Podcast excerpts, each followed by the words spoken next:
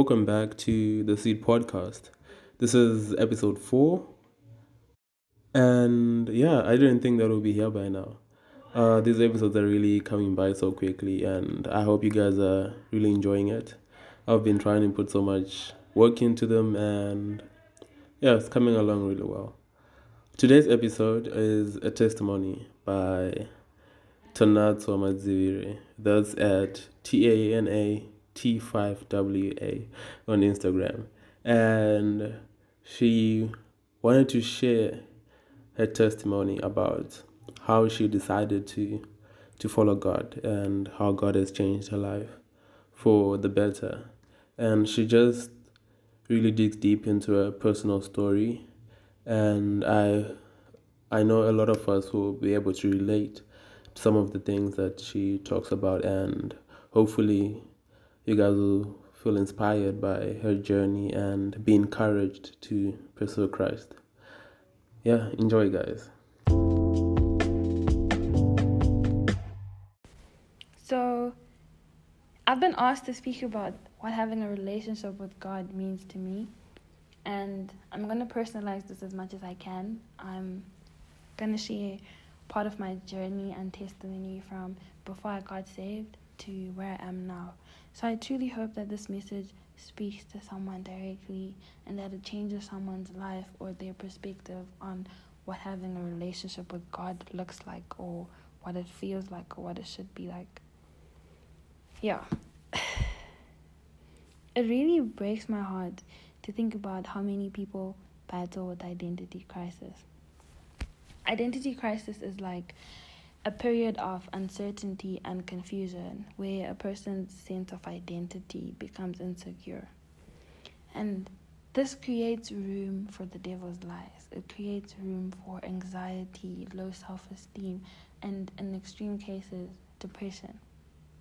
But I'm here to tell you that God's truth is the only truth, and His truth will set you free from all uncertainty. It'll set you free from all of the devil's lies or society's lies. Lies like you're not worth it, you're not good enough, you're inadequate, you're mediocre, you're not beautiful. That is not true, and that's not what God says about you. So think about this. Only the creator, right, of a certain product knows how that product is meant to function. Only the person who created something knows how it can work optimally. Same goes for your relationship with God. If you're struggling with your identity, only He can tell you what your purpose is because He created you. He took time to form you in your mom's womb. Everything He made about you, to your personality, your body, everything, He took time to think about it and He decided that this was perfect. In Him, you will find all the answers, and it all starts by drawing closer to Him and developing a relationship with Him through prayer and worship.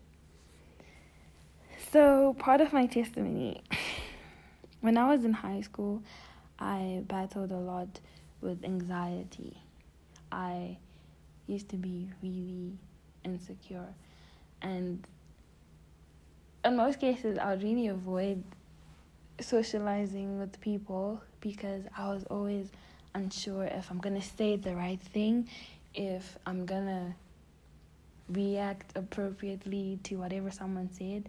And I always struggled with, you know, I really cared about what people thought about me because I thought if somebody thought negatively about me, it would really mean the end of the world or it would just mean that I'm not good enough. And I can't even explain how it felt when all of this weight was lifted off of my shoulders. Literally, everything changed when I surrendered all to God and I allowed Him to be the only person who speaks into my life. My life changed when I made the decision to have a relationship with Him. I mean, when I say everything changed, I mean even the way I walk, the way I talk, the way I interact with people because my confidence came back. I found true joy, and instead of being anxious, anxious, I became secure in His love. So to sum up my relationship with God, I've written down key words or phrases that best describe his position in my life. Number one, he is my father and I am his child. So, because I've accepted him as my father, he has authority over my life and my decisions. I recently learned to always seek his approval through prayer before I made really big decisions or I participate in life changing activities because in his word he promises he promises to give us wisdom. Specifically James 1 verse 5 in NLT. If you need wisdom, Ask our generous God, and He will give it to you. He will not rebuke you for asking. Another characteristic of a father is, or any parent rather, is a parent sets parameters for his children, like AKA the do's and don'ts. not because he doesn't want you to enjoy life, because so many people in our generation live by hashtag YOLO he sets these parameters because he sees the bigger picture and he wants what's best for you. John 10:10 10, 10 says that Jesus came to give us life and life in abundance. So when G- when God sets these parameters, it's because He doesn't want to see us get hurt. He doesn't want us to make the wrong decisions. Like just like how parents baby-proof a house, think like before when you have a toddler in the house, you're not just gonna have knives lying around. You're gonna pack them away. You're gonna make sure that the child doesn't have access to the stairs. You're gonna cover the corners of kitchen counters because you don't want the child to stub their toe in the corner because that hurts. so similarly with God, when He gives us instruction in His Word how to live, it's not because He wants to control us, because he has given us free will. But then he tells us how to live because he sees the bigger picture and he knows that if we walk down this path, we're going to get hurt. If we disobey what he says and we completely do our own thing, we're going to end up heartbroken or like even hurt physically. but that doesn't mean that when you don't listen to him and you end up heartbroken, that, you know, he's not going to have this I told you so attitude. But he still wel- welcomes you back with open arms. A father also provides for his children because he loves them. So God has equipped us with everything we need. And I really feel like God has given me literally everything I need and I lack nothing. And this leads to point number two. The Lord is my shepherd and I shall not want. Psalm 23.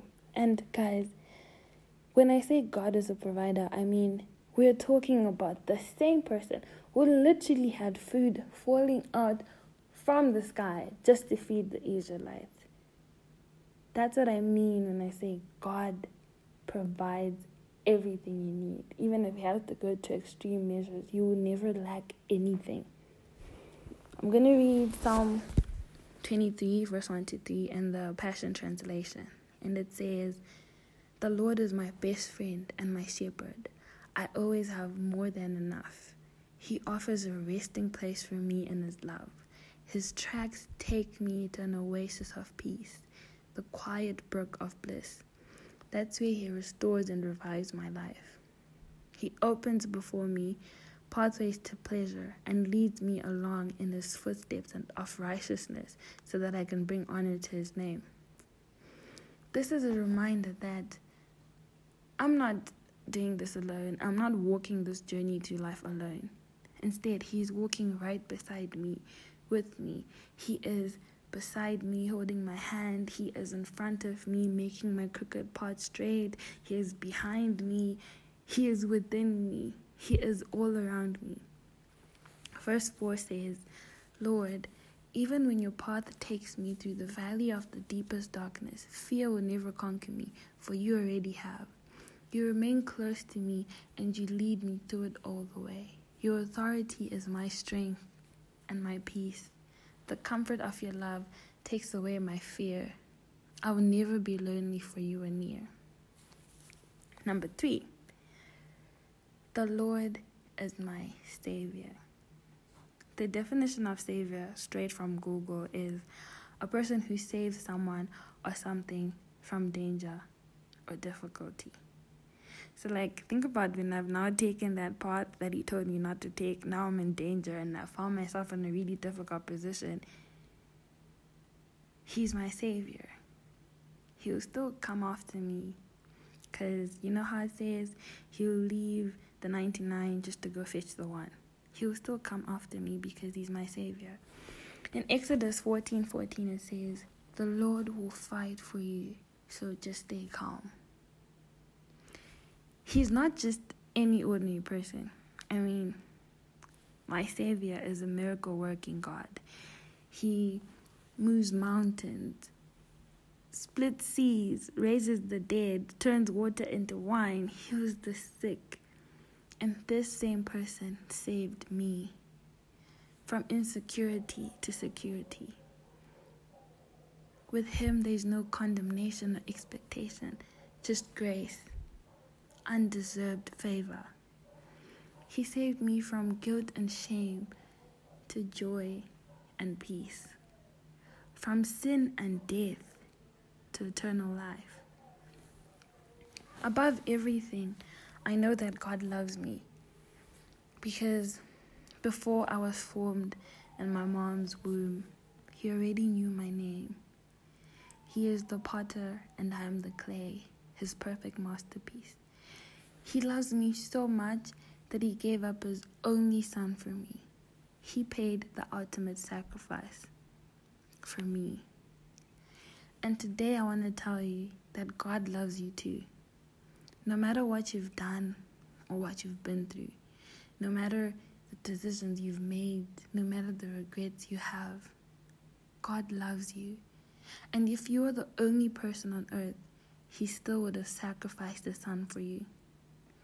If you don't know Him, or if you don't have a relationship with Him, or if you knew Him before and now you feel like you've drifted away from, from Him, or you feel like you've been absorbed in the world more, I'm here to tell you that